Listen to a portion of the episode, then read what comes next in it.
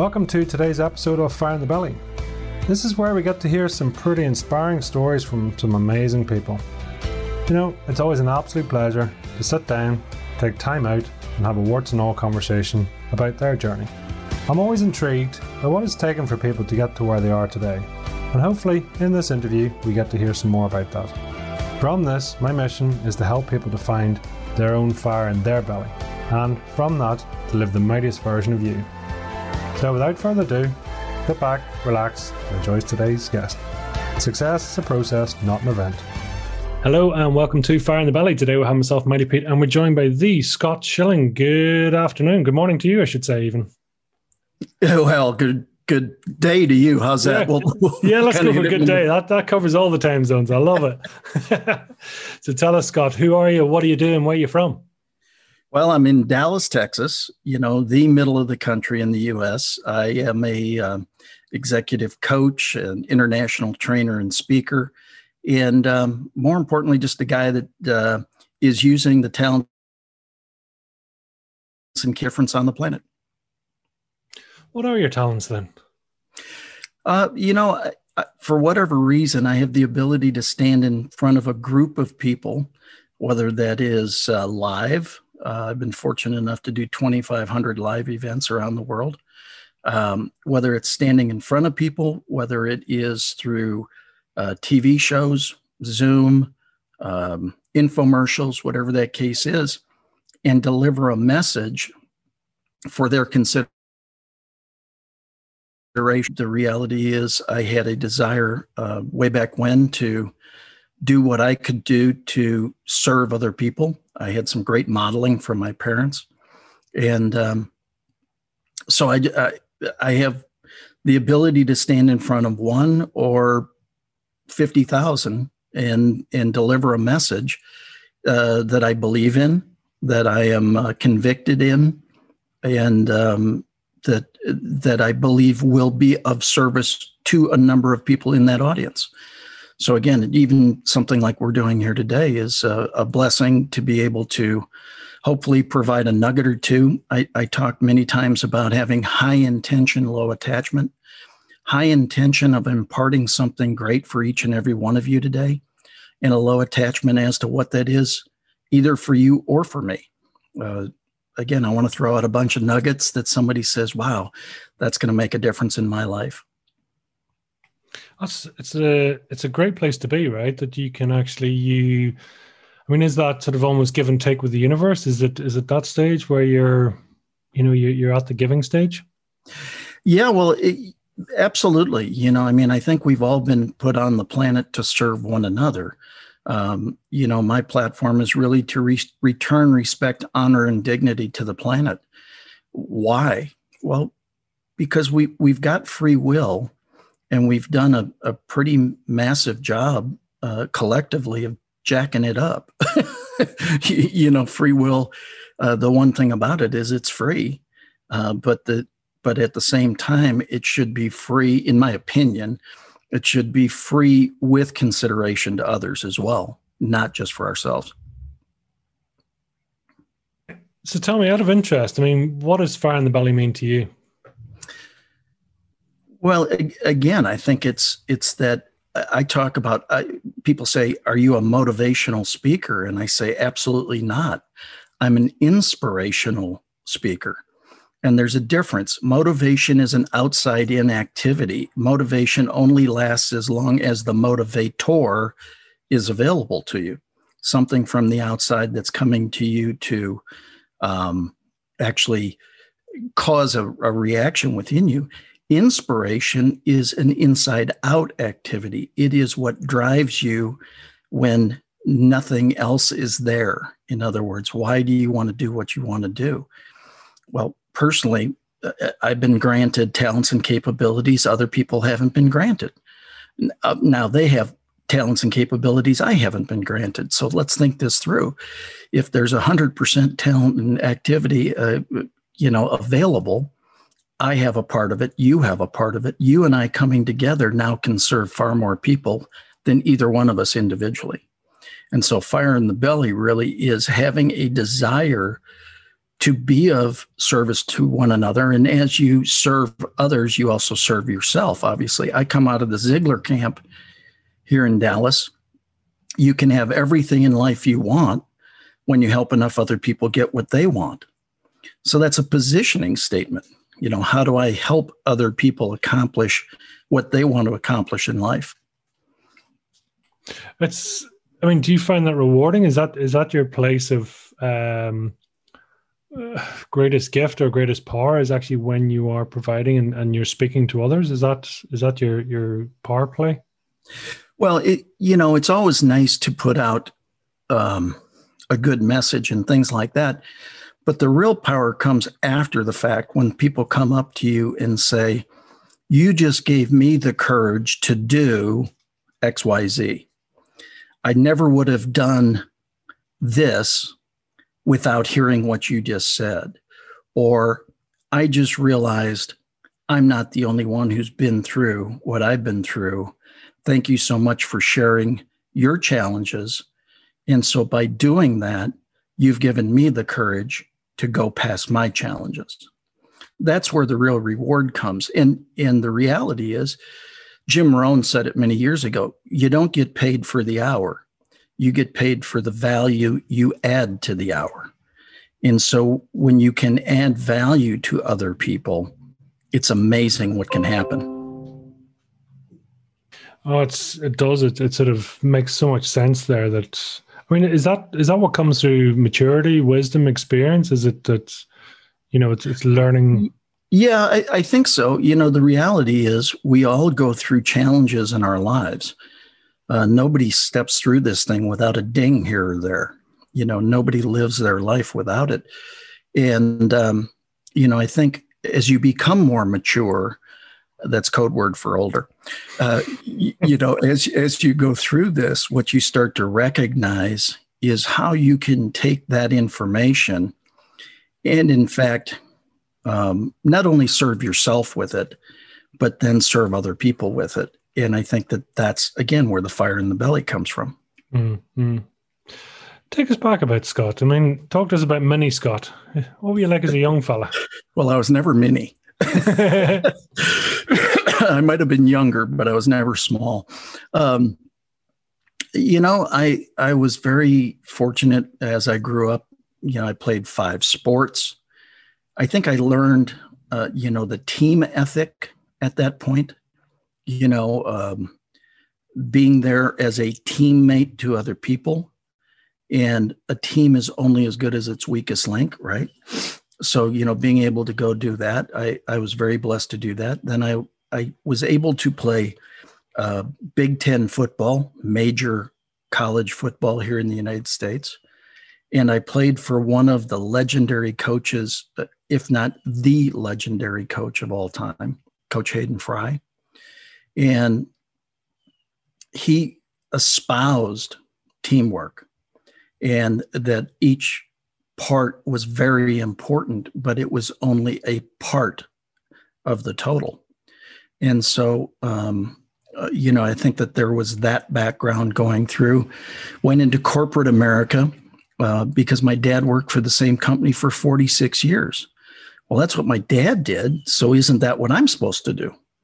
And so I did that for 13 years, 13 and a half. And uh, corporate America changed. The, the, world changed that in those days too. Um, and so there was a recognition that I had grown some talent and some skills that I could serve people elsewhere. So I went out consulting and got absorbed by a company, became their executive vice president. We grew that, we pioneered that very successfully. Went back out again on my own, got absorbed again, back out again, absorbed again. And then I finally, about 18 years ago, made the um, made the decision that I could serve more people uh, by becoming a, a coach and a speaker and a trainer out on my own.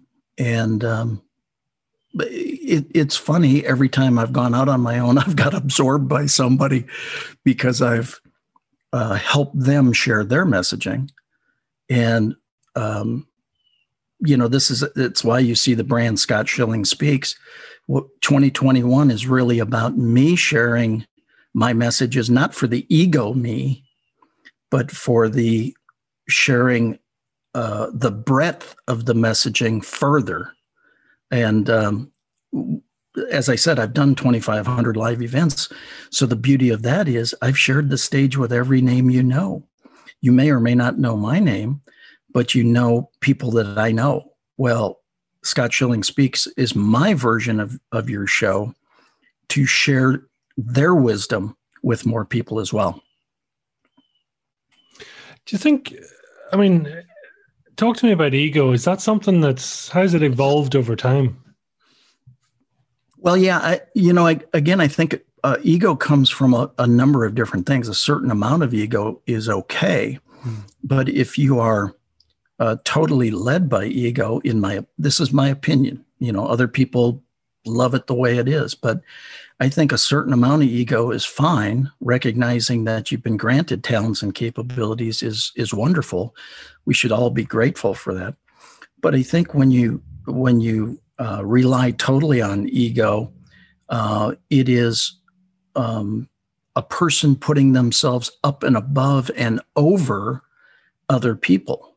And the last time I checked, you and I were both created equally, and you've been given a certain set of things that you've been put here to accomplish. I've been given a set of things that I've been here to accomplish. My things are no more important than your things your things are no more important than my things in the total construct of everybody being here on the planet. I think, I mean, it's a great way of looking at it. It is, it changes through time and through maturity and all the rest. But tell me, what, what did what did Scott want to be when he grew up? What was the original plan way back? Well, I thought I was going to play professional football, uh, and um, what I realized as I came through the the highest highest level that I played at is that it really stopped being a game and started being a business. Hmm. And um, it was a business that you can only last so long in. And so um, I chose to, if I was going to be in business, then go into business and and just change a business so that it wasn't as physical. Uh, it was more um, mental and spiritual and and the rest of it all involved in one.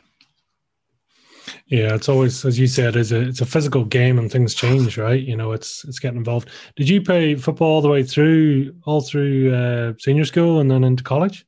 Yeah, all the way through uh, uh, even four and a half years um, into um, college. I I all my college career, I completely severed my Achilles tendon uh, while I was playing football. And I was told I'd never walk right again. I'd never play sports again. I'd never play football again. And I was actually on the field again in 75 days. Now, I'm not going to say that I was at full strength by any stretch of the imagination, mm. but um, I was so upset with myself that that it happened that I came back and played again and the, all the people who said you'll never walk right again, you'll never play again. Well, I, I won 10 racquetball championships after that. I, I played football again. I even had professional tryouts, but I decided, you know, it's time to move on with my life. This was a great season in my life. Now, time to go on to business and and serve more people. Mm. What were you like as a young fella? I mean, were you you were sort of big into sports. Were you running into school or running out of school in general? Um, I was a, I was a, uh, I will say, good student. Um, I don't know. You know, it's one of the lessons I learned. I don't know that I understood the value at that time as much as as I did later on. Um, so I was a solid student. I mean, I wasn't the top and I wasn't uh, the bottom. You know, I mean, I was, uh, I, I used it to give myself the springboard to move on. And then I think the reality is you, you, as you become more mature, you learn the importance of knowledge and skill set and things like that. mentors, people who've been there before you, who have cleared the path, mm. and that you can model what they've accomplished and take your own twist. I mean, I've written checks to 19 mentors over my time. Um, I've picked the best of the best in each area because I wanted the knowledge that they had. And my statement to them was give me everything you got and I won't keep it. I'll share it with my students. Um, and so, you know, if I wanted to learn success, I, I got with Jack Canfield, who I believe to be America's success coach. I mean, the best of the best. If I wanted to become a professional speaker, I got with John Childers, who I believed was the the best speaking trainer that there was, and so on and so on. So, if there was an area in life that I wanted to improve in, I sought out who I believed to be the best in that category and learn from them so that I could, in fact, be well rounded, but then I could serve more people. You know, uh, not suggesting that I'm the expert in every category, but at least I have the knowledge to audit the the so-called experts in the category if that makes sense. Is that your learning style? Do you like to be immersed or to to be you know hearing it? Is is that your your go-to? You know. I'm really i'm really a visual guy and so i love to see people in action demonstrating um you know the the skill or the talent 85% of people are actually visual learners. Um, many don't realize that. And so they they don't tend to follow that path. But for me it was one of the things i learned and i learned how i learned. And so um, although i use all modalities to learn um, visual is probably the the top one for me if I could see a speaker, as an example, one day um, somebody said to me, God, you're really good at delivering a message, but you're so plastic. And I was like, I don't think that's a compliment. And and they, they said you're so proficient with the words and the movements and the stuff, but we can't feel you and I, and that really bothered me because it's certainly not the way I wanted to be. So I found somebody that I believe connects with audiences better than anybody else. And I watched what he did to do that. And I learned the the various things that he did. I heard what he said, I saw what he did, and all of a sudden I was able to put that into action. And the the comments came back, oh my God, I could feel what you said from stage and it hit my heart. That's the difference. You know, is I only want to deliver the messages that people need to hear, um, not for me, for them. And so again, I I took the various modalities to learn something that I needed to know to become better going forward. You know, we're we're all as we do the best we can with what we know at the time. And we can always do better because we can always learn more. Yeah, it's uh, out of interest. I mean, you, you're with your parents. Do you take after each either one of them in particular, or? Well, my dad spoke for a charity for like 37 years without ever getting paid and I could never really understand what he why he did that until I thought about it later on. And then my mom, when my daughter graduated high school, my mom was 85. And she showed up for my daughter's graduation and had a new gold watch. And I said, Mom, you know, what's with the bling? That's not like you to have a gold watch. And she said, It was a gift from Florida hospitals for 25 years of volunteering. I said, You started when you were 60? And she said, Doesn't everyone? And so it was, I saw their volunteerism. I saw their desire to serve other people. I didn't really recognize it at the time. But again, as I became more mature, I as I became older, I said, "Man, I want to emulate that wherever I can." And so uh, it made a huge impact on me. It's amazing the, the as you say, it's it's almost would they have been your earliest mentors in a way, or or was it really through your oh absolutely your, your coach? Well, excuse me. I, I, think it was you know I'm I'm just trying to think through that question. I think it was a combination of both. You know, I had I had great respect for my parents and what they were able to accomplish, and I had great respect for my coaches and what they did with with our teams. And I, I think I was very fortunate to have uh, a lot of different people to learn from. And I think that that makes a huge difference. Hmm. You know, I, I had choice. I mean, that is quite a privilege in itself, isn't it? Really, to have choice. Very much so, and and I don't want to say that that you have to have that to learn. It can be that one single person that that has more belief in you than you have in yourself until you have it in yourself. Hmm. So it only takes one. It's actually a statement. I think it's going to be a rallying cry that I share a lot in 2021. It only takes one. It only takes one opportunity. It only takes one mentor. It only takes one situation. It only takes one realization to make a difference in your life and and to want to move forward in a way it only takes one thing to give you that fire in your belly right absolutely it's and that's that's the you know you talk about choice but i suppose even more so you talk about change and it, a change life can change in a blink of an eye it can it doesn't have to be a long term thing it can change it can be small you know uh, i got uh, it only takes one email to change your world. I got an email this morning that a friend found out over the weekend they have lung cancer. And it's the same lung cancer that took her mother in three weeks from her diagnosis. Think of that.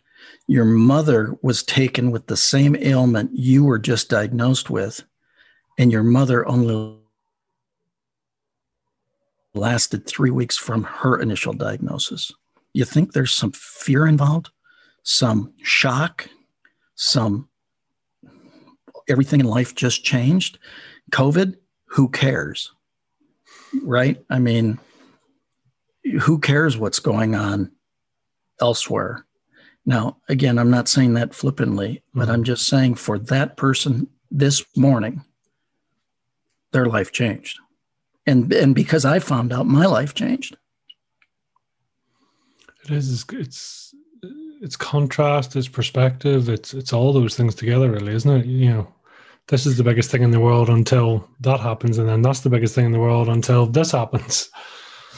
And and that's I I think it, and that's why I think if we can all return respect, honor, and dignity to each other, you know, we've been through it all at some point there's somebody on the planet who's been through it all mm. and if and if we can learn through it that means that we can be through it you know go through it all and um, i would just encourage the spirit of childlike wonder of getting back and being inquisitive and being back and going you know what the world's okay you know, it doesn't mean that everything's okay, but we're living at a time where just think of how much good we can do. Yeah, there's a, a bunch of crud going on.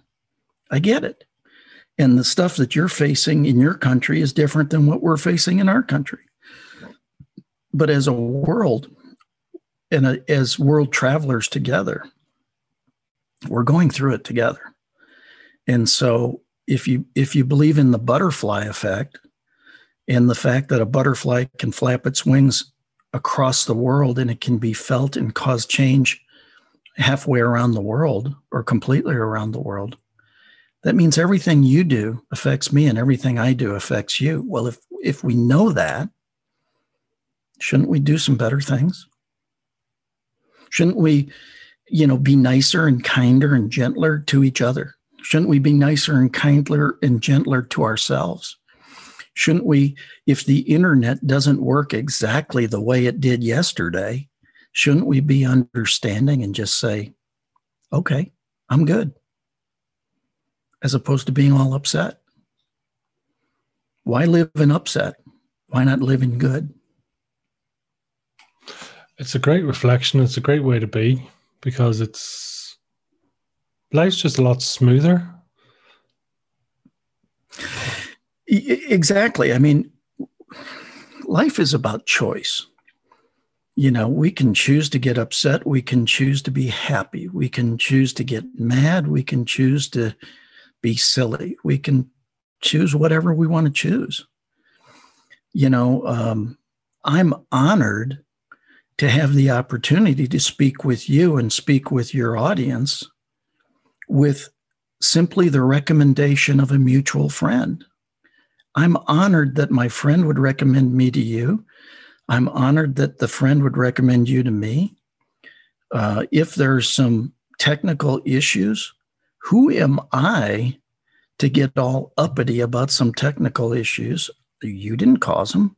You don't want them why not be understanding and just say, let's look at the bigger picture here. Together, we've got an opportunity to share some messages with people that will truly positively impact their lives. Now, people could take this message and, and somehow turn it into a negative experience. That's their choice. I don't agree with it, but I'm not living their life. They are.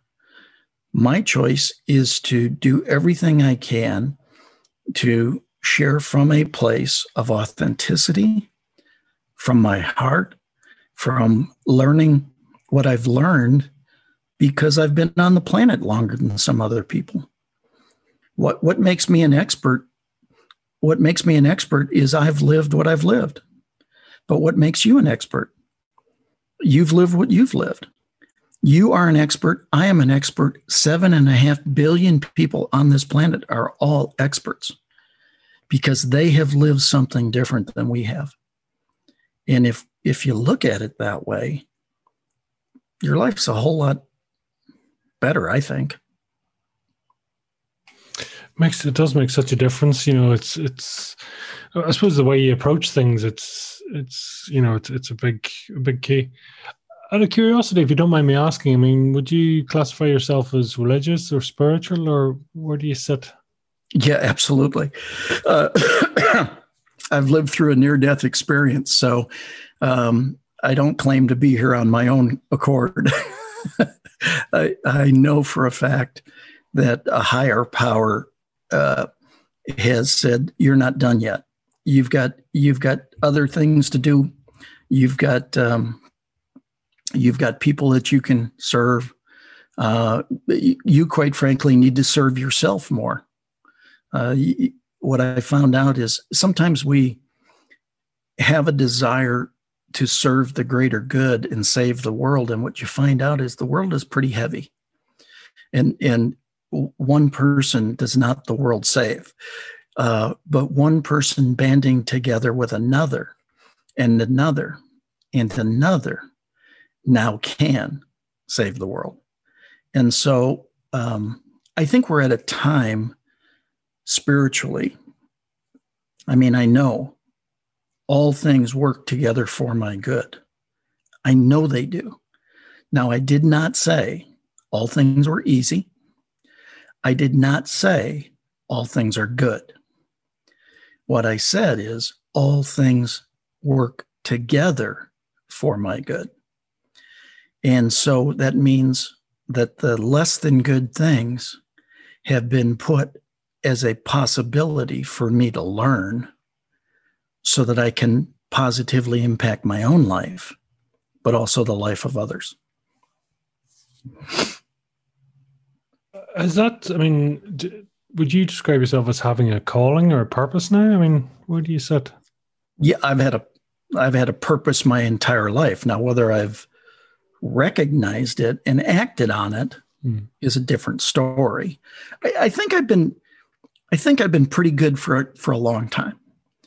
Um, I, you know, I think that I've always felt called or that I had a, a larger purpose. But I think what you start to realize is time is short. I just said I got a I got a text this morning that a friend has lung cancer, the same type that took her mother in three weeks from the original diagnosis. If you had three weeks to live, what would you do differently? I mean, all of a sudden, I had a new realization this morning. And I made a call to somebody immediately and I said, I need to get more messages out. We need to get on that now. That was one of my responses to that. So everybody's got a purpose. It, everybody's here to interact and intertwine with everybody else. The question is have they recognized their purpose and are they acting on it consistently? We've all been put here with a purpose. There are no accidents. What's going on in the world right now is not an accident. I believe God, higher power, higher source, has put everybody in a timeout and said, you know, you need to get your stuff together. You guys are really trashing my world. You know, now you've got free will. So a lot of the stuff you're doing is because of that. But at the same time, do you do you think you could do and make some better choices? I mean, I think each and every one of us could say we could make better choices on a daily basis. I'm curious with that, you know, you're saying with that that news really you received, and that's triggered action. Is what what is it about it that actually you know triggers it? Why you know is it is it sort of efficiency of time? Is it is it realignment of values? Or what does the news of one have an impact? You know how does it change things for yourself? I think that's an you know it's an excellent question. I think the the reality is that we're all far more fragile than we tend to think uh, but we're all far more powerful than we think too. And I I think that it it becomes where are you in life? You know, at one time in my career, I knew it all. I could do it all. I was I was it until you weren't. You know, and and um unfortunately, sometimes it takes a major incident to slap you across the forehead and go, come on, chucklehead. You know, you're not, uh, you know, you're not bulletproof and you're not um, immune to things. So if you truly want to live out your purpose and you want to do the things you want to do, you might want to examine a few things and and take some different actions.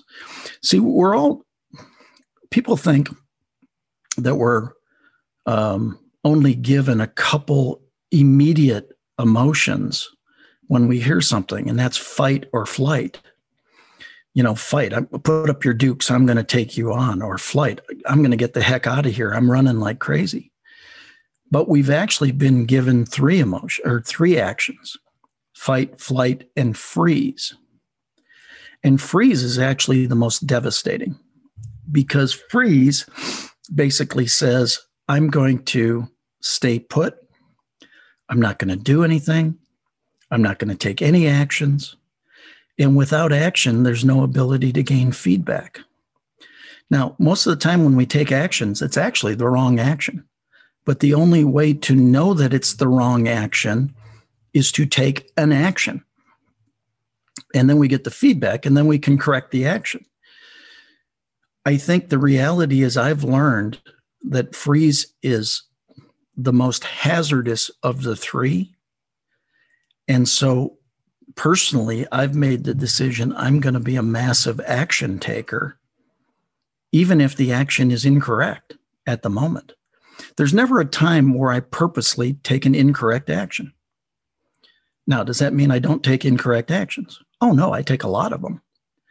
But I don't think they're the wrong one at the time. That I don't do that. But I learn that they're incorrect after I've taken them. And then I correct. And I think that's, again, where we are in the world right now.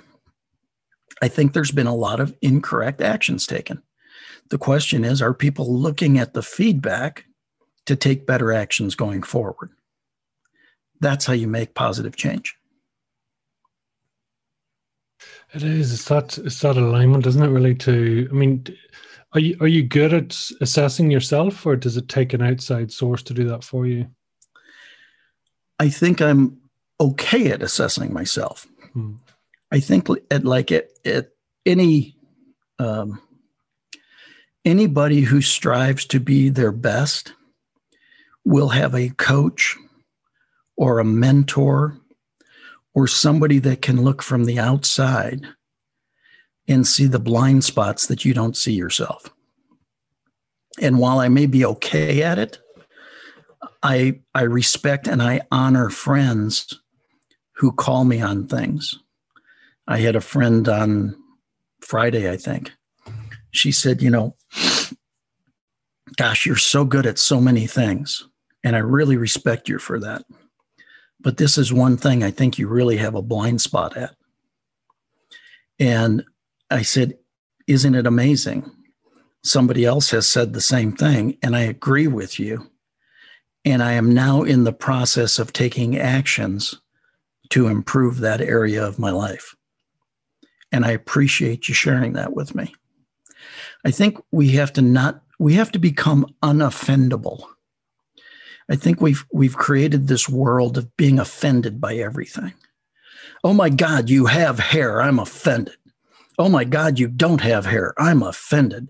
Oh, you've got, you know, money. I'm offended. Oh, you don't have money. I'm offended. You know, it's like, get over it. Let's learn to be unoffendable.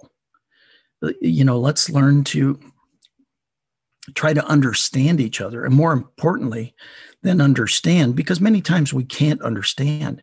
Let's learn to appreciate others and their situation. We can always appreciate from our position somebody else's position. 100% of the time, we can appreciate because there's a natural comparison.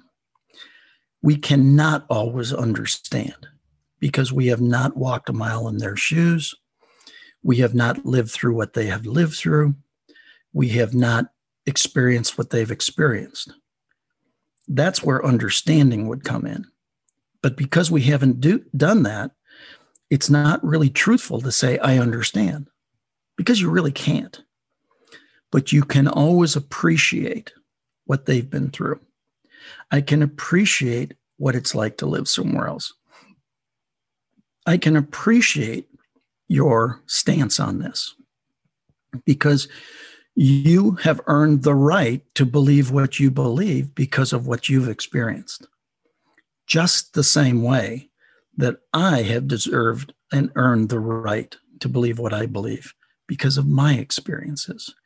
If we would take down the, the dukes, you know, put your hands down and say, I would love to learn more about you so that I can appreciate your experiences and I would hope that you would do the same with me. Just think of what we could do. Whew, that was a, there was a message right there. Man, it just, I just got a zap from above. That was a message that was supposed to be shared here today. Whew. Mm, sorry. it's great. I love, I mean, it's, it's that side I mean, would is there any gap between who you truly are and you know your true self and who you are? Is there a gap, or is it one and the same? I think it would be arrogant to say there's not a gap. I think we have a picture and a a desire of who we want to be. And I think most people strive to at the same time. I think virtually anybody can look from the outside and say, dude, I know you think you're XYZ, but you are ABC. you know, I think it would be arrogant to say that we don't have gaps. Um, but again, I think other people, I think people would say, gosh, what do we have to look forward to if we don't have gaps? You know, what do we have to improve into? You know, I mean, I, I, I think this is a, I, I think you're doing a phenomenal job of asking the right questions to get the right answers here today for so many people, me included. I think this is really a um, a thought provoking conversation we're having here. You know, of what does it take coming into a new year, especially? You know, people talk about their New Year's resolutions and all their stuff. It, hell, you've already broken them. It's the fourth. you know, stop sitting there and going, "Oh yeah, I'm going to eat better." Yeah, right. As you take that next cookie, you know, take your next scone, right? Um, the the fact is, um, uh, this is fun. I'm having a great time here. Thank you. No, thank you. Thank you for being present. Uh, Tell me, what message do you really wish everyone could hear?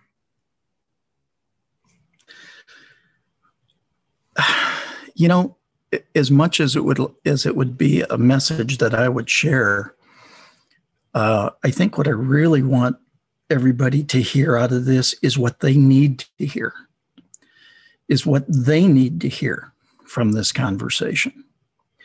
It's not necessarily what I need to present or you need to present. I think if we would all get into this spot where uh, we would be more open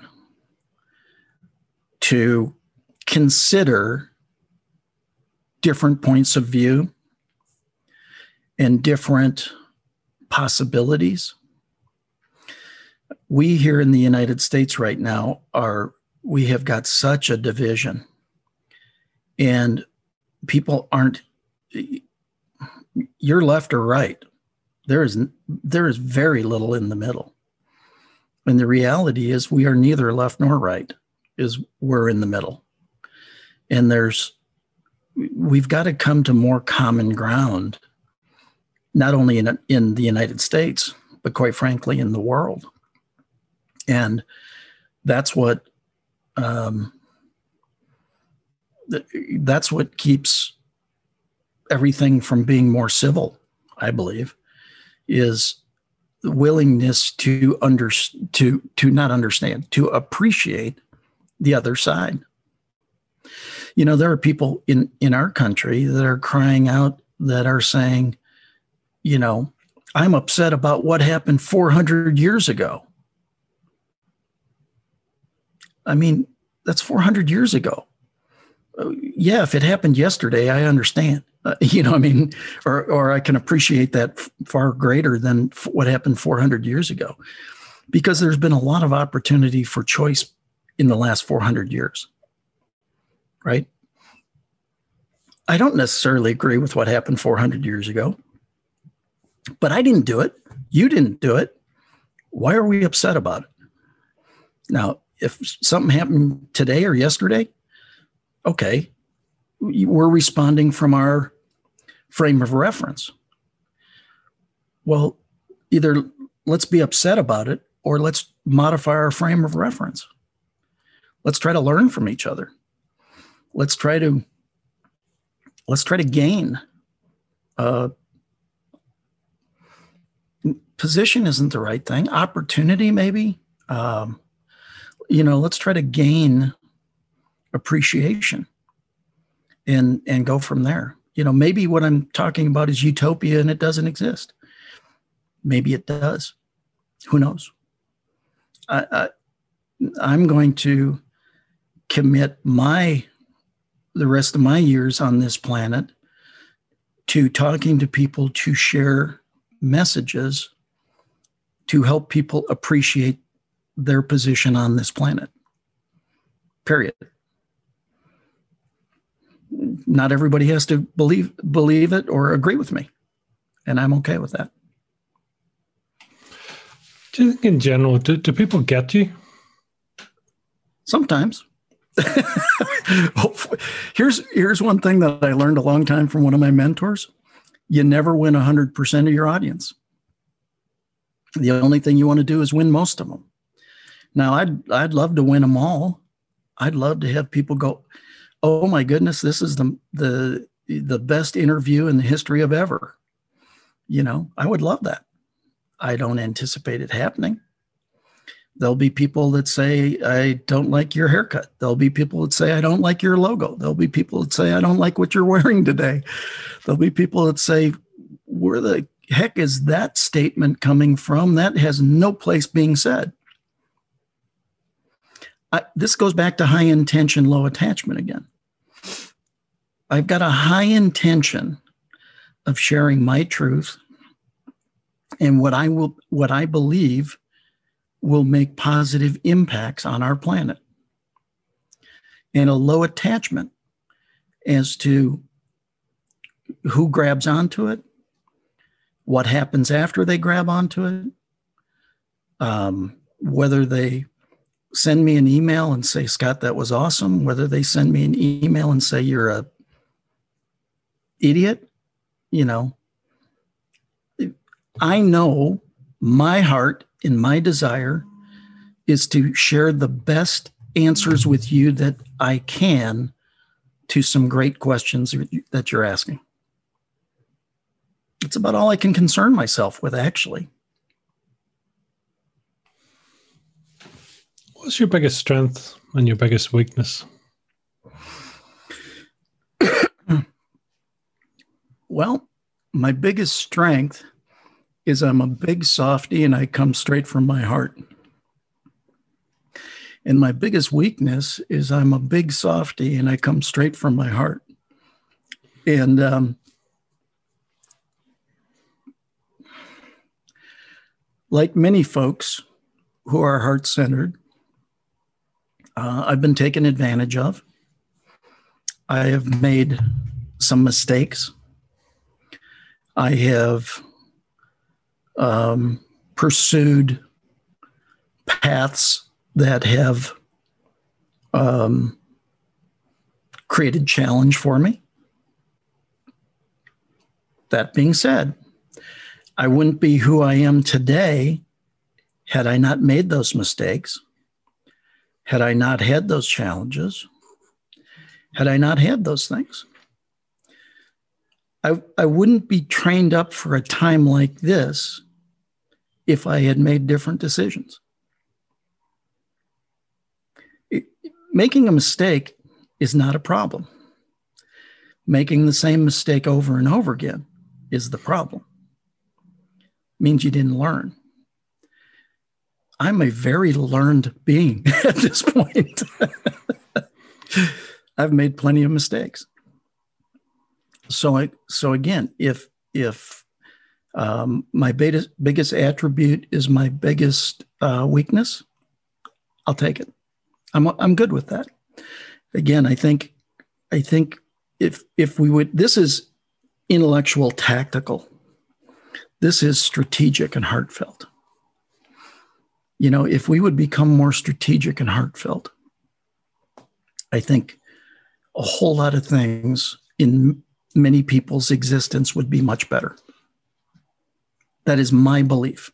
Not everybody has to believe what I believe, but that is what I believe. Where, where does that emotion come from for you? Uh, great question.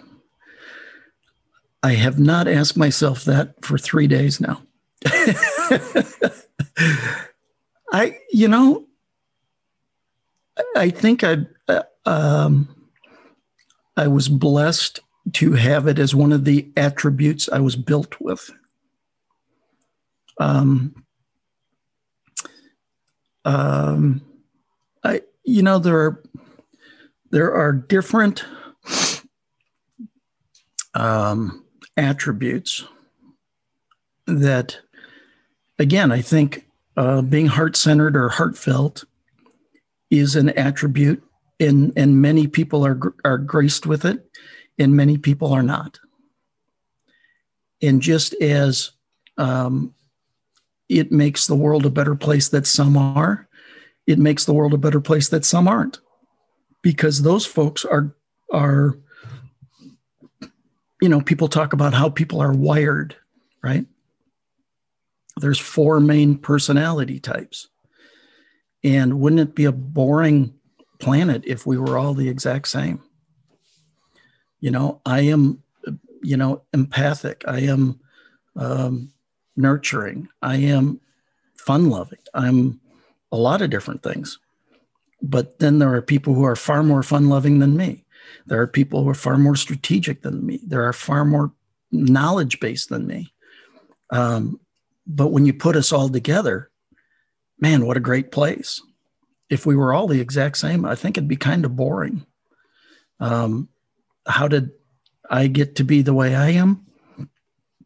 I think I was born that way.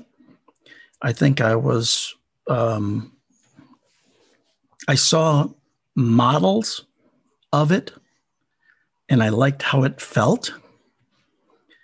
And I think I wanted to feel those same feelings.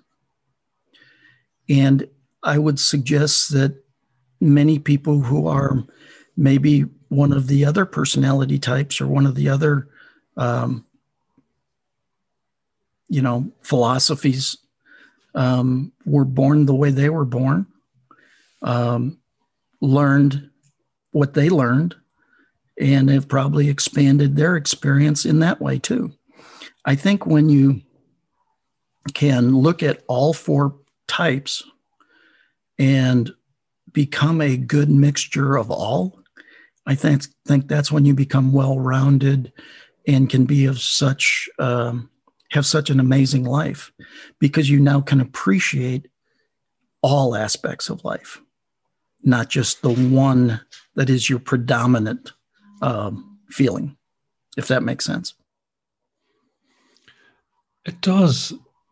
And I'm curious, your language changes slightly, and I can't quite pin it down. But if, if I explain my sort of thought process, when you talk about your eye, incredibly kinesthetic, incredibly empathic, em, yeah, empathic, um, you know, a lot of empathy, a lot of feeling, a lot of touching, a lot of you know that side yet your learning style is very visual, very verbal on that side. So it's almost when conducting with outside, it's verbal and visual.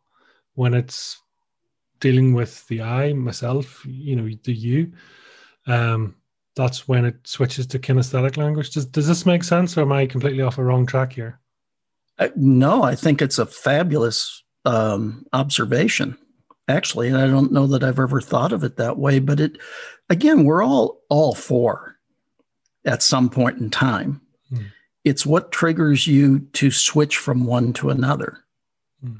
you know um, i'm you know there are times in my life where i'm the the craziest i mean some crazy stories that you kind of when people are telling them you go oh geez don't tell that i know you've never had any of those um, and then there are those that that people say um, you know man scott comes from his heart right and and so it's where the it's where the um, kind of i think my nature is in the eye of the beholder sometimes. And I think it's a great observation. I think when we're talking about certain subjects, I probably drop way, way into my heart. And when we talk about other subjects, um, I, I stay, I'm still in my heart, but I, but I get more thought based, more knowledge based, because I've seen my mentors share information uh, in so many different ways, right? So I think that that's part of it. I think that you have to come through, and um, again, we're all all four. It's interesting that you've noticed what triggers me to go from one to a different one uh, in our conversation here. Um, but the, yeah, there are there are times there are things that you can um, that you could say or or make me think about that I get all gooey and and the emotion just flies and and there's not a darn thing I can do to stop it. it and it's not you know some people go well that's manufactured. Uh, no I, it's not. It just it just hits me. And uh i think part of it was was a lot of a number of my mentors going you know what? It's one of your greatest attributes. And so i don't even attempt to slow it down or stop it you know it just is what it is eh, but again see it's funny because from a from a knowledge base or side it comes back to that high intention low attachment mm. my intention in our conversation here is to answer your questions the best way I possibly can from the way I feel, not the way I think. And so I'm working to answer these questions the very best feeling way I can, not this, well, let me give you the the study that shows that I should answer, you know, blah, blah, blah. That's not my um, that's not how I. It's not how I train people. It's not how you know. There are people that go, "Will you train me?" Absolutely. Well, don't you want to give me more homework and more of this? No. I want you to feel more things. I want you to communicate with more people. I want you to to do those things. Why? Because I feel that's the way you'll learn more by feeling it. Right?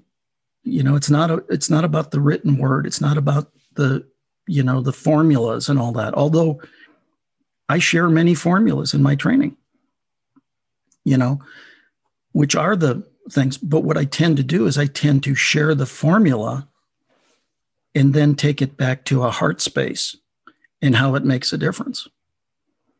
And again, I, my style is not for everyone, and that's okay. For those it's for, awesome. Let's make a huge difference together right? I mean, there are, it, you know, it's it's like podcast. It's like it's like shows like this. Each one is different, right? I was on, I just had a light bulb go out. uh, each one is different. I had, um, you know, you said, you know, we're going to talk as long as we talk, and whatever that is, it is, and awesome. I love that idea, right? Because wherever it goes, it goes. Now, I, I did a, a podcast not too long ago where the guy said, okay, you got six questions. This normally takes six and a half to eight minutes. And it, if it's longer than eight minutes, we're done. Okay. Now I still did it, but you know, are you are you doing it? Are you having a show to have a show at that point, or are you having a show to disseminate information and thoughts that people could grab onto. You know, again, not it, it, his show. I'm honored to be on it. I'll, if I get eight minutes, I get eight minutes. If that's why when you said how long do you have, I said you know 20 years. You know, it is what it is. That for me has actually highlighted as well. It's how often do we get listened to? Depends on is it our spouse or is it the public? Kidding. Generally, my wife doesn't listen, so we're okay. Mine either. So, no, I, um, you know, there's there's the old adage, right? When the student is ready, the teacher appears. And, you know, there are a lot of great quotes and there are a lot of great, but that's one of the best of the best. And, and I don't even know who to attribute that to. But it truly is when the student's ready, the teacher appears. When, when it is time for somebody to, to impart some wisdom and present a potential answer to a question of yours, you'll only listen to it when you're ready to hear it. You know, how many times have somebody said to you, you know, how many times I've said this to you, Pete? I mean, my God, why did it take 267 times for you to finally respond to this? Right? Or, man, you know, this is the first time I've ever talked about this with you. And man, you latched onto it immediately. When the student's ready, the teacher appears. When the time is right, the time is right. See, I think that's a lot of what's going on in the world right now. I think it it almost has to get bad enough, large enough for everybody to for a for a critical mass, as Malcolm Gladwell would say, the tipping point, about 16 or 17 percent of the planet, to go, this is rubbish. I'm done with this. We need to make this better. Right. And I think that that was Gladwell's whole point in Tipping Point is it, it, it takes a critical mass to make big things happen. Well, it takes a critical mass within you to make it happen too. You, you have to get to that point sometimes where you just go, I'm sick and tired of being sick and tired. And now it's time to do something different. And how would I do that? Well, I'd listen to this podcast, or I'd go read this book, or I'd go to this live event, or whatever the case might be. I, am a big fan of um, Tipping Point and Malcolm Gladwell, and I'm curious there. I mean, as a you know, and he talks about super connectors, you know, and, and yourself would be what I would classify as a super connector. Would you would you accept that title? Oh, absolutely. I mean, that's again, it comes back to the Ziglar uh, quote: "You can have everything in life you want when you help enough other people get what they want."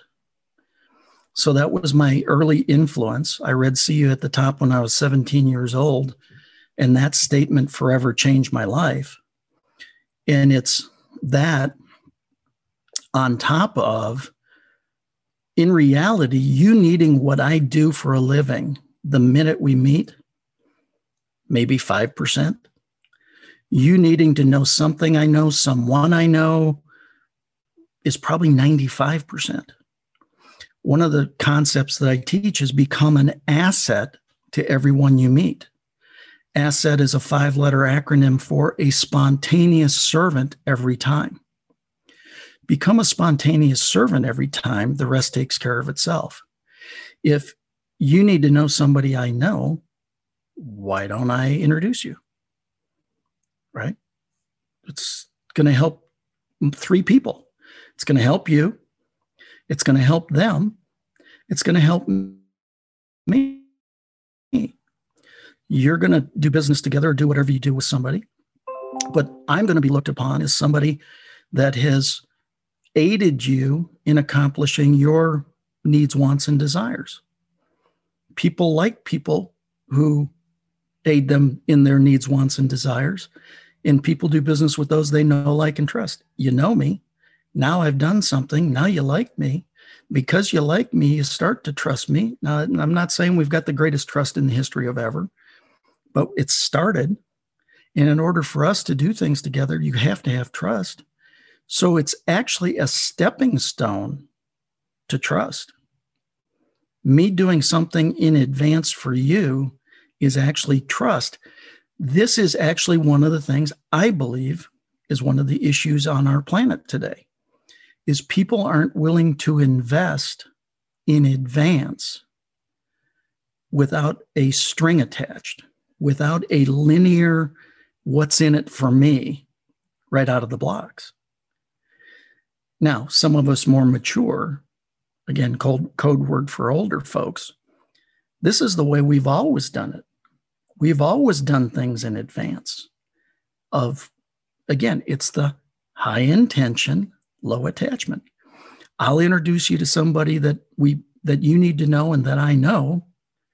And if something comes from that, awesome. And if it doesn't, awesome. If I do enough of that, someday it'll be returned to me. And I have to trust that. Are you where you're supposed to be? Meaning? At this point in your life? Yeah, I believe so. Um, I I believe I think it goes back to all things work together for my good. God's plan and timing is perfect. Um, why would I say I'm not where I'm supposed to be? Because that's just going to create discontent.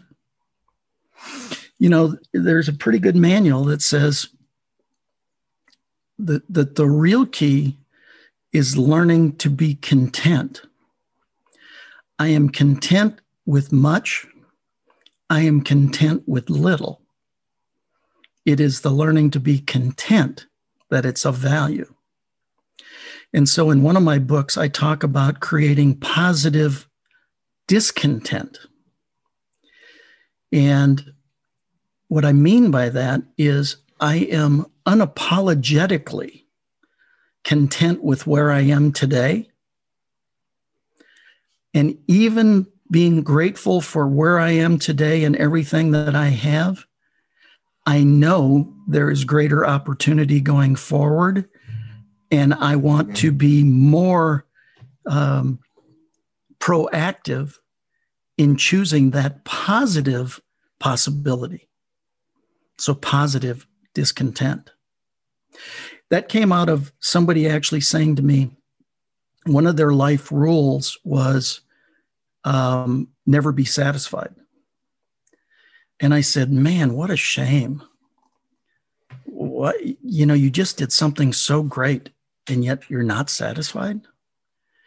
I said, be tremendously grateful and satisfied, but know that there's positive discontent in that you can do more and be more and have more. So again, it's a different classification. You know, am I where I'm supposed to be? Yeah, I must be because I'm here. Do I think that there are more and greater and bigger things ahead of me? No, I know there are more and bigger and greater things ahead of me. Not I think, I know there are. Now, do I know what they are? Heck no. I wish I did. I ask for guidance on that every day. And the answer I get is I'll give you 24 hours worth at a time. Go make today, go make today a great day and you'll move towards a better tomorrow. It's a beautiful way of looking at it. It's not always an easy way, but it I agree with you. It is a beautiful way of looking at it. You know, the the the fact is that you know why are you trying to become me or why am I trying to become you? You're the best you on the planet. I'm the best me on the planet. Let's you and I go and make the planet better. You know, stop, you know, aching. It's okay to ache for more. There's nothing wrong with wanting more. I think it's it's the the sometimes the the negative thoughts that come with that that are more problematic than the than the other does that make sense? It does. And it's funny as you said that, it, it sort of triggered me in terms of where does the line sit for you? Because people say, you know, of to you know, it's it's giver's gain, it's it's to be of service. But at what point do you make sure that saying, I'm also being focused and relentless on my own goals so I can give how do how do you match both? Because you go too far, and then you know potentially potentially regret steps in, or whatever else well, of the thing. You go the other way and you're saying, well, you're not giving enough. So how how do you measure that? Well, I have been an overgiver most of my career. And um, I have had people tell me that. And I haven't believed it at times, saying you can't overgive until it has caused situations to be not so fun and not so wonderful. And then I've had to go, dang, they were right. and so um, I think I've actually come through a big period of that. Um, and I'm 2021 for me, you know, I'm, you know, announcing today I'm going to do a, a live and, and announce uh, coaching programs available um, with me. And I have done a lot of coaching without fee in the past. I can't accomplish the things I need to accomplish without the fees anymore. You know, I mean, it's it just that's a reality. And so, yeah, they're going to be fee attached, but it's all about value. Again, let's go back to Jim Rohn. You don't get paid for the hour, you get paid for the value you add to the hour. So, it will be my um, commitment to add tremendous value to those who take me up on those coaching opportunities. Period. So that is a, a direct um, modification in me going to market in 2021. The reason is, uh, you know, with with some of the things that we're doing, we're working to to create a worldwide platform to connect people so that they can do better things.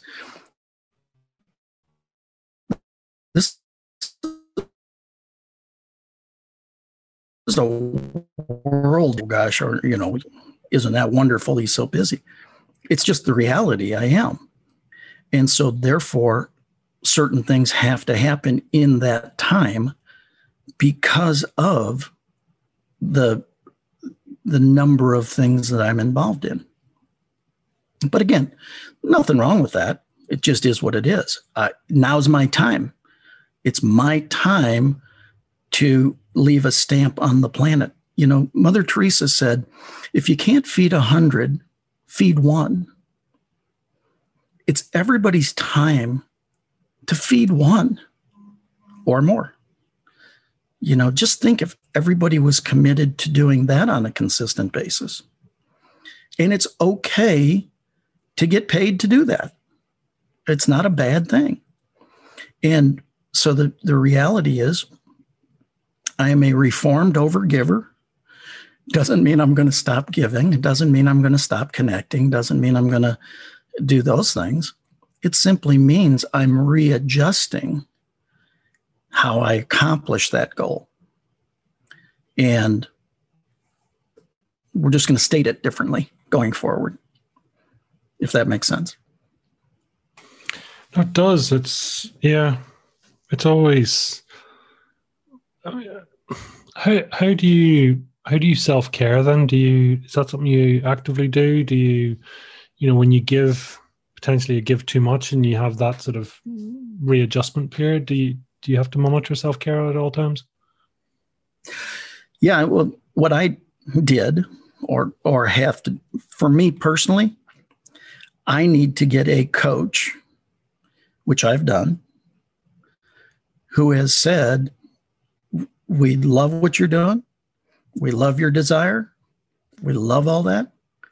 You are not going to be able to accomplish what you want to accomplish if other things are not addressed. Well, you finally have to get to the point of going, geez, you're right. Right. So this is one of those blind spots that I've had.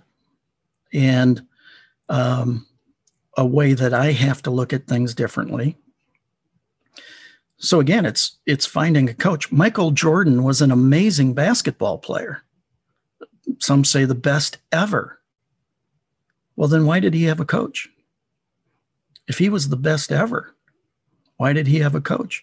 You look at anybody who's anybody who's tremendously talented, they've had a coach, a mentor, and coaches are are different than mentors. Actually, they've had mentors, but they've had coaches that mentors are more the give them the the knowledge and the path where coaches are i think more the accountability. And the okay we're going to take it from here the street level. The the mentors are are the 30,000 foot view many times and the coaches are the street level and and go do this and so i think that that's a big part of everybody should have both mentors and coaches and so what I did is I went and got a coach who is doing an amazing job of helping me understand me. And, um, you know, we're twisting and tweaking and excited about what's coming from this point forward. On that, I mean, would you be, are you motivated more by pain or by pleasure? Uh, I would love to say fully pleasure. Uh, the reality is, unfortunately, pain. Um, Why, unfortunately? Well, because I like I like pleasure more than pain. I mean, who doesn't like pleasure more than pain? But um, I didn't say um, whether it was your pain or your pleasure or somebody else's. Well, I tend to coach towards pleasure. I tend to coach towards vision. Um, most people tend to respond to pain. Let's put it that way. Um, it, has got to become so painful for them to want to make that change. And it's unfortunate that it's that way. Statistically, I think the studies, the intellectual studies will show you that that more people respond to pain than pleasure, even though I think it's kind of crazy. I love I love responding to pleasure. Mm, it's, it's a great way to be if you can. yeah, it's. I don't want to be one of those statistics, darn it. was it 80 20 split, some say, or whatever? Uh, I think it's probably bigger than that, actually. Mm. It's, yeah, you know, Pareto's principle works across everything. The 80, you know, which that's Pareto's principle is is the 80-20 rule, but it's also the 90-10, it's also the 95-5. And most people don't know the other two sides of that, right? So um, the reality is sometimes again, sometimes I think things need to get bad enough to create people to take action. And I think that's what's happening in our world. I think things have just gotten ridiculous in certain things, right? And because of that, now people are taking action. And there's a lot of really good people working to make things a whole lot better. And I think, I really think we're at a time where there's been a lot of really talented entrepreneurs and kind of lone rangers or lone wolves that are going, you know what? It's time to create a wolf pack, right? It's time for the lone wolves to come together to create a really strong pack. It's exactly what we're doing with beeKonnected. Is is we want to create a place where the lone wolves can come to make a pack that is so strong that is there to make business better around the world that that everybody's coming together to accomplish that. And man that's really exciting. Talk to us about the platform. What's what's your objective? Well the platform is called beeKonnected b e e k o n n e c t e d. And it's about exactly that it's about being connected you know you, how much have we talked about um, connections and being a super connector and all that. Well, the entrepreneur, by definition, is kind of that lone wolf, kind of that they they march to a different drum, right? And yet they could accomplish more if they had a team behind them, had some people behind them, had a variety of different things coming together. Well, we have built a, an online platform that's already in 37 countries. We only launched September 1st. And the whole concept behind it is to that at the touch of a button, our algorithms and our artificial intelligence actually find you six potential profiles of people who are your perfect customer, collaborator, connection. And at the touch of a button, you let software and artificial intelligence work for you to find you people who are of like mind, like heart, like spirit that want to make a difference in the business world as well.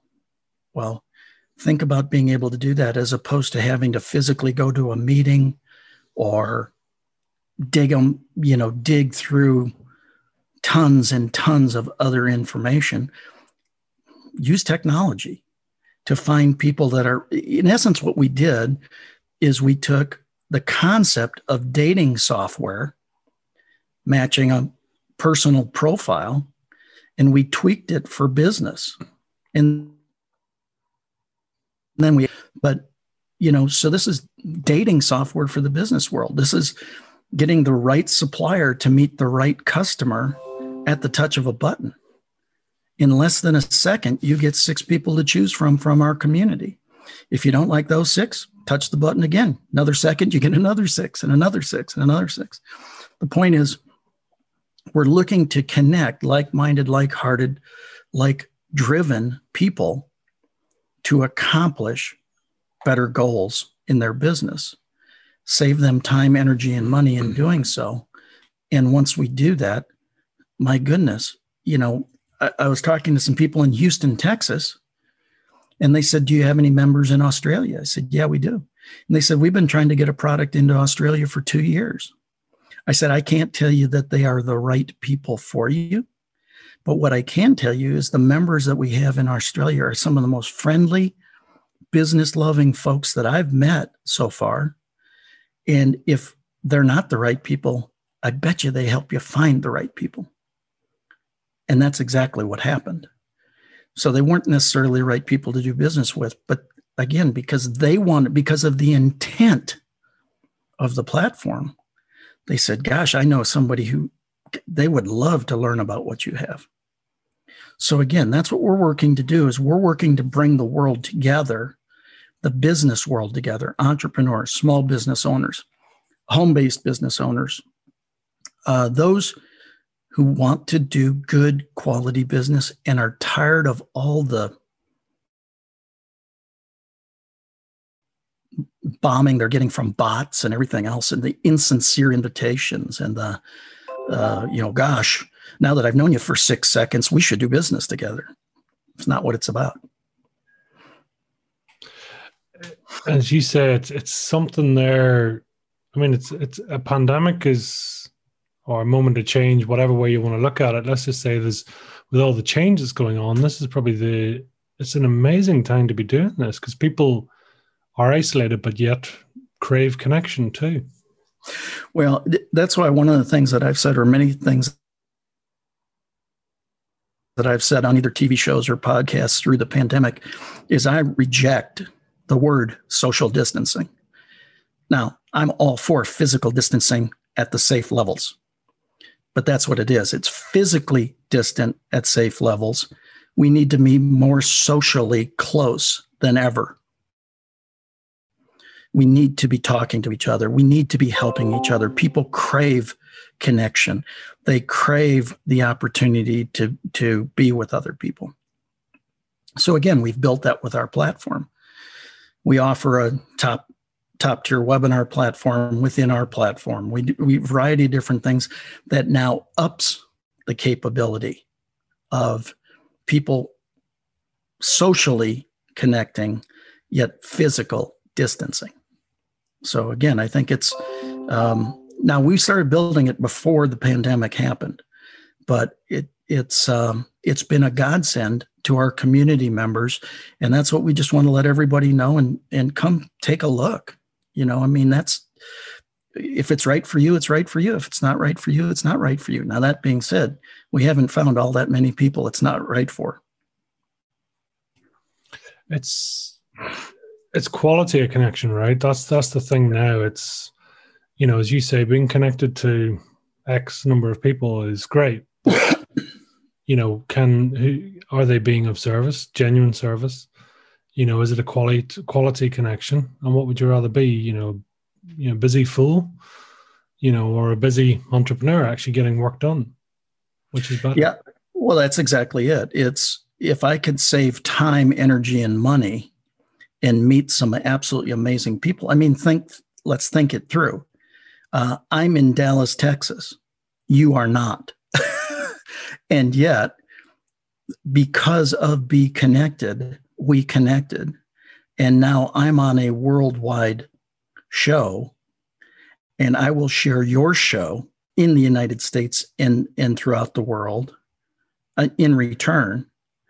And so both of us have been served through a meeting that took a second to create. That's pretty awesome if you think about it. It's it's it's phenomenal for me. I I I am still expecting somebody to turn up and saying, you know, sort of get out of the seat. What are you doing? You know, it's like this is a guilty pleasure for me to to hear people's lessons and journeys and how they've got to where they are. I mean, it is the it's the reverse iceberg and saying congratulations on being successful. You are where you are and well done. And but it's that sort of what what's holding all that up. You know, that journey that's led to this place. I mean, what looking back, what what are some proud moments for you? Oh, I, you know, you know, I I think you know being able to take play Big Ten football when I was told I I wasn't good enough. Um, you know, I, I went and played. Then once I got hurt and was told I'd never play again, I came back and played.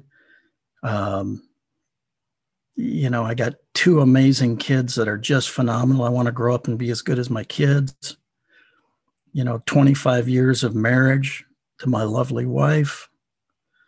Um, gosh, I you know, I've shared the stage with presidents of of countries and some of the biggest names in the world. How did how did I get on that platform? You know, I mean, my goodness. Um, you know, I've written 15 books now. Um, you know, we've started beeKonnected you know i've had my own tv i have my own tv show you know it, but i don't you know i'm proud of all of those things but none of you know it's like i sit and i if i can do it anybody can do it and people say oh yeah right it's really true you know i mean if i can accomplish those things you can accomplish those things i'm no different than anybody else i've i've had a desire to learn I've had a desire to to do what I've learned. You know, one of my mentors said, I got to ask you a question. You're the only, I've trained thousands and thousands of speakers, and yet you're the only one who's done 100% of what I told them to do. Why'd you do it? And I said, Well, let me answer the question for you, but let me ask you a question before I do. I said, How many dollars in checks did I write you? And he gave me a number, and I said, Yeah, that sounds about right. I said, How many of those checks did you cash? He said, Every one of them.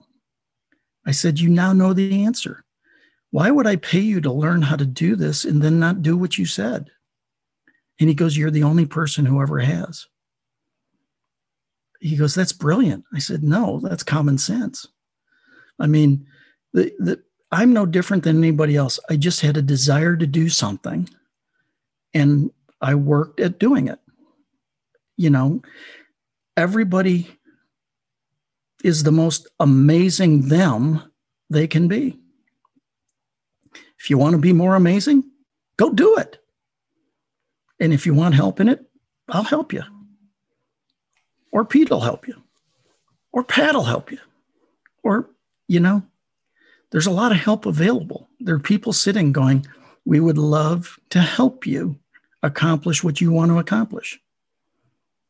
Just have the courage to take the first step. I love that. That's the um It is. It's it's helping people to get out of their own way. It's that, you know, if you're going to turn up, don't just turn up. Turn up and do the work. That's exactly it. You know, I mean, it's not all that hard. Uh, you know, it, does it take work? Yeah, but the rewards are amazing. You know, we, my wife and I have, have taken some amazing trips. We've spent wonderful time together. My kids have both gone to school, came out with no debt. You know, we've been able to accomplish some things that were really wonderful. And I, I don't say that to impress anybody, but to impress upon them that they can do it too. You just got to have some want to. If you got want to, we can help you with the rest. Can't help you with want to. You know, you got to have that that desire, that that fire in the belly. If you don't have the fire in the belly, that's where your problem lies. Get the fire in your belly. If you want to be the best gardener in the world, you can do it. If somebody says, well, that's silly, well, that's their opinion of you, and everybody's got an opinion. You don't have to accept it. But if that's what you want to do, go do it. But go learn from the best gardener in the world as of today. You know, I mean, I've been very blessed to have those mentors who were the best in their categories. They were also expensive. If you don't invest in you, why should anybody else invest in you? Invest in you. You're worth it. This is building that desire, isn't it? That's, you know, be really sort of clear on your goal. Yeah. What do you want to accomplish? Why do you want to accomplish it? I say to, to my students, when you got a big enough what and a strong enough why, the how shows up. Mm when you got a big enough what you want to accomplish and strong enough why you want to accomplish it, the how to accomplish it will show up. People keep on asking, How do I do this? How do I do this? How do I do this? Wrong question. What do you want to do? Why do you want to do it? The how will show up, how to accomplish those things. Makes a lot of sense. shouldn't be that easy. That's the disempowering thing about it, isn't it? It's, well, it's the empowering thing about it. It is yeah. that easy.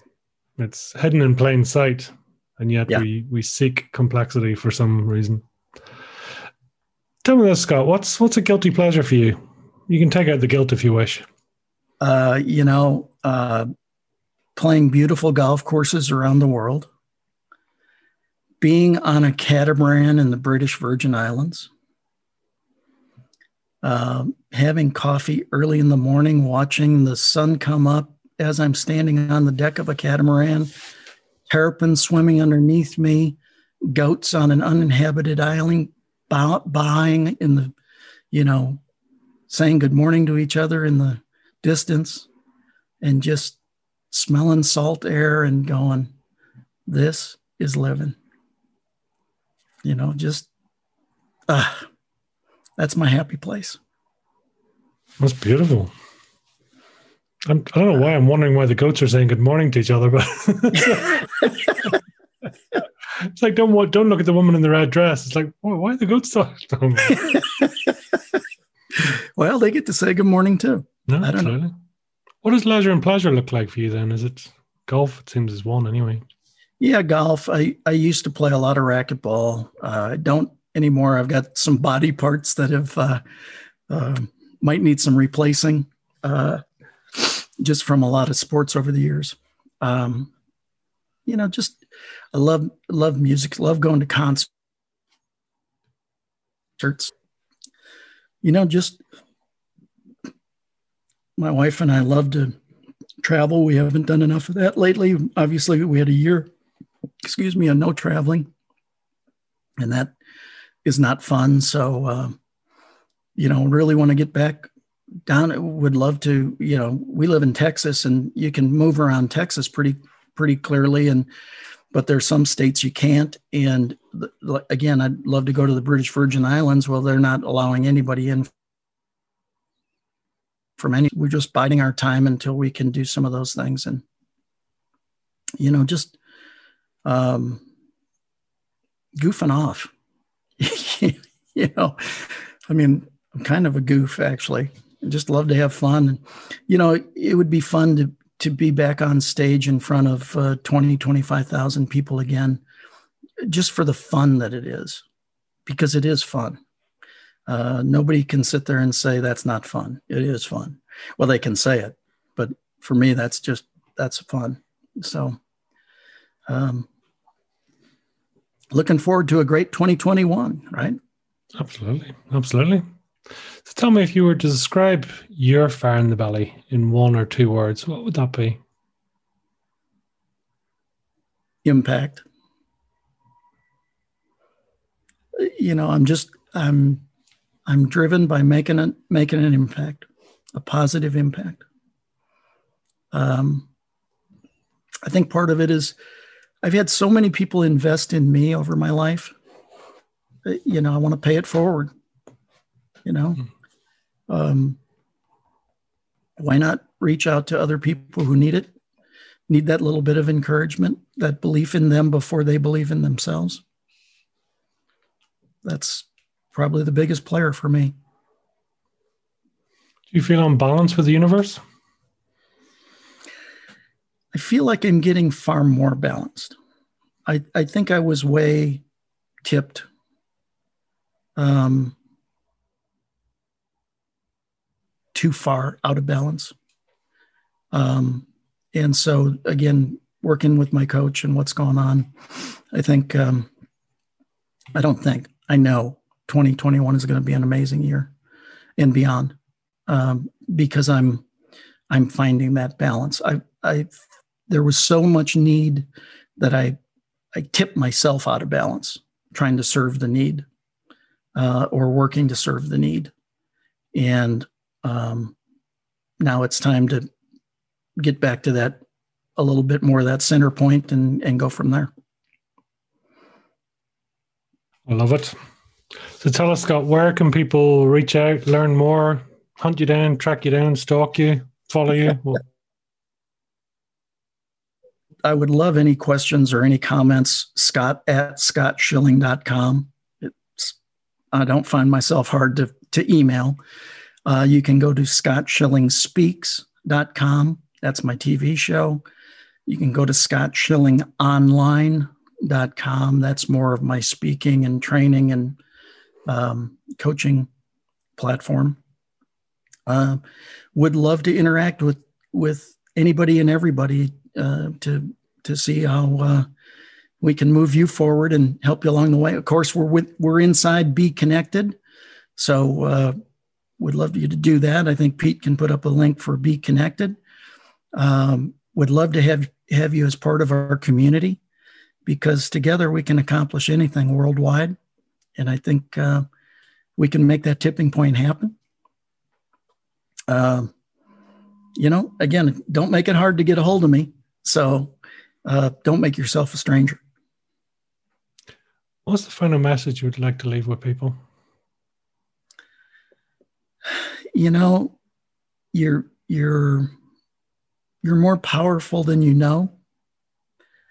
You're stronger than you think. You can accomplish more than you believe. And you can truly have whatever it is you want to design in your life have the courage. If you need a, a word of support, reach out. There are plenty of people that'll help you. And know together we can make the world exactly what we want it to make. Make it. Might not happen in a minute, but uh, boy, we can have some fun on the way. We'd love to have some fun with all of you. Scott, I thank you for being here. I thank you for your service. I thank you for your presence. And we look forward to more coming up. So thank you appreciate the time today and look forward to um, reacting and, and, interacting with your audience fully. Thank you, Scott. I appreciate Thank it. Thank you. Look forward to working with you too. We're going to have Absolutely. lots of fun. Lots of fun. Thank you. Sounds great. Well, that was another great episode of Fire in the Belly. You know, this really wouldn't be possible without our great guests taking the time to share their personal journeys. And boy, oh boy, sometimes it is personal. It's an absolute pleasure to have that and then to hear the journeys that people have been on. We've loads more episodes coming up soon, and it's always a pleasure to have guests on. If you do happen to know anyone with true fire in their belly, please reach out to us so we can share their journey, lessons, and successes. So, all that's left to say is have a great day, live with fire in your belly, and be the mightiest version of you.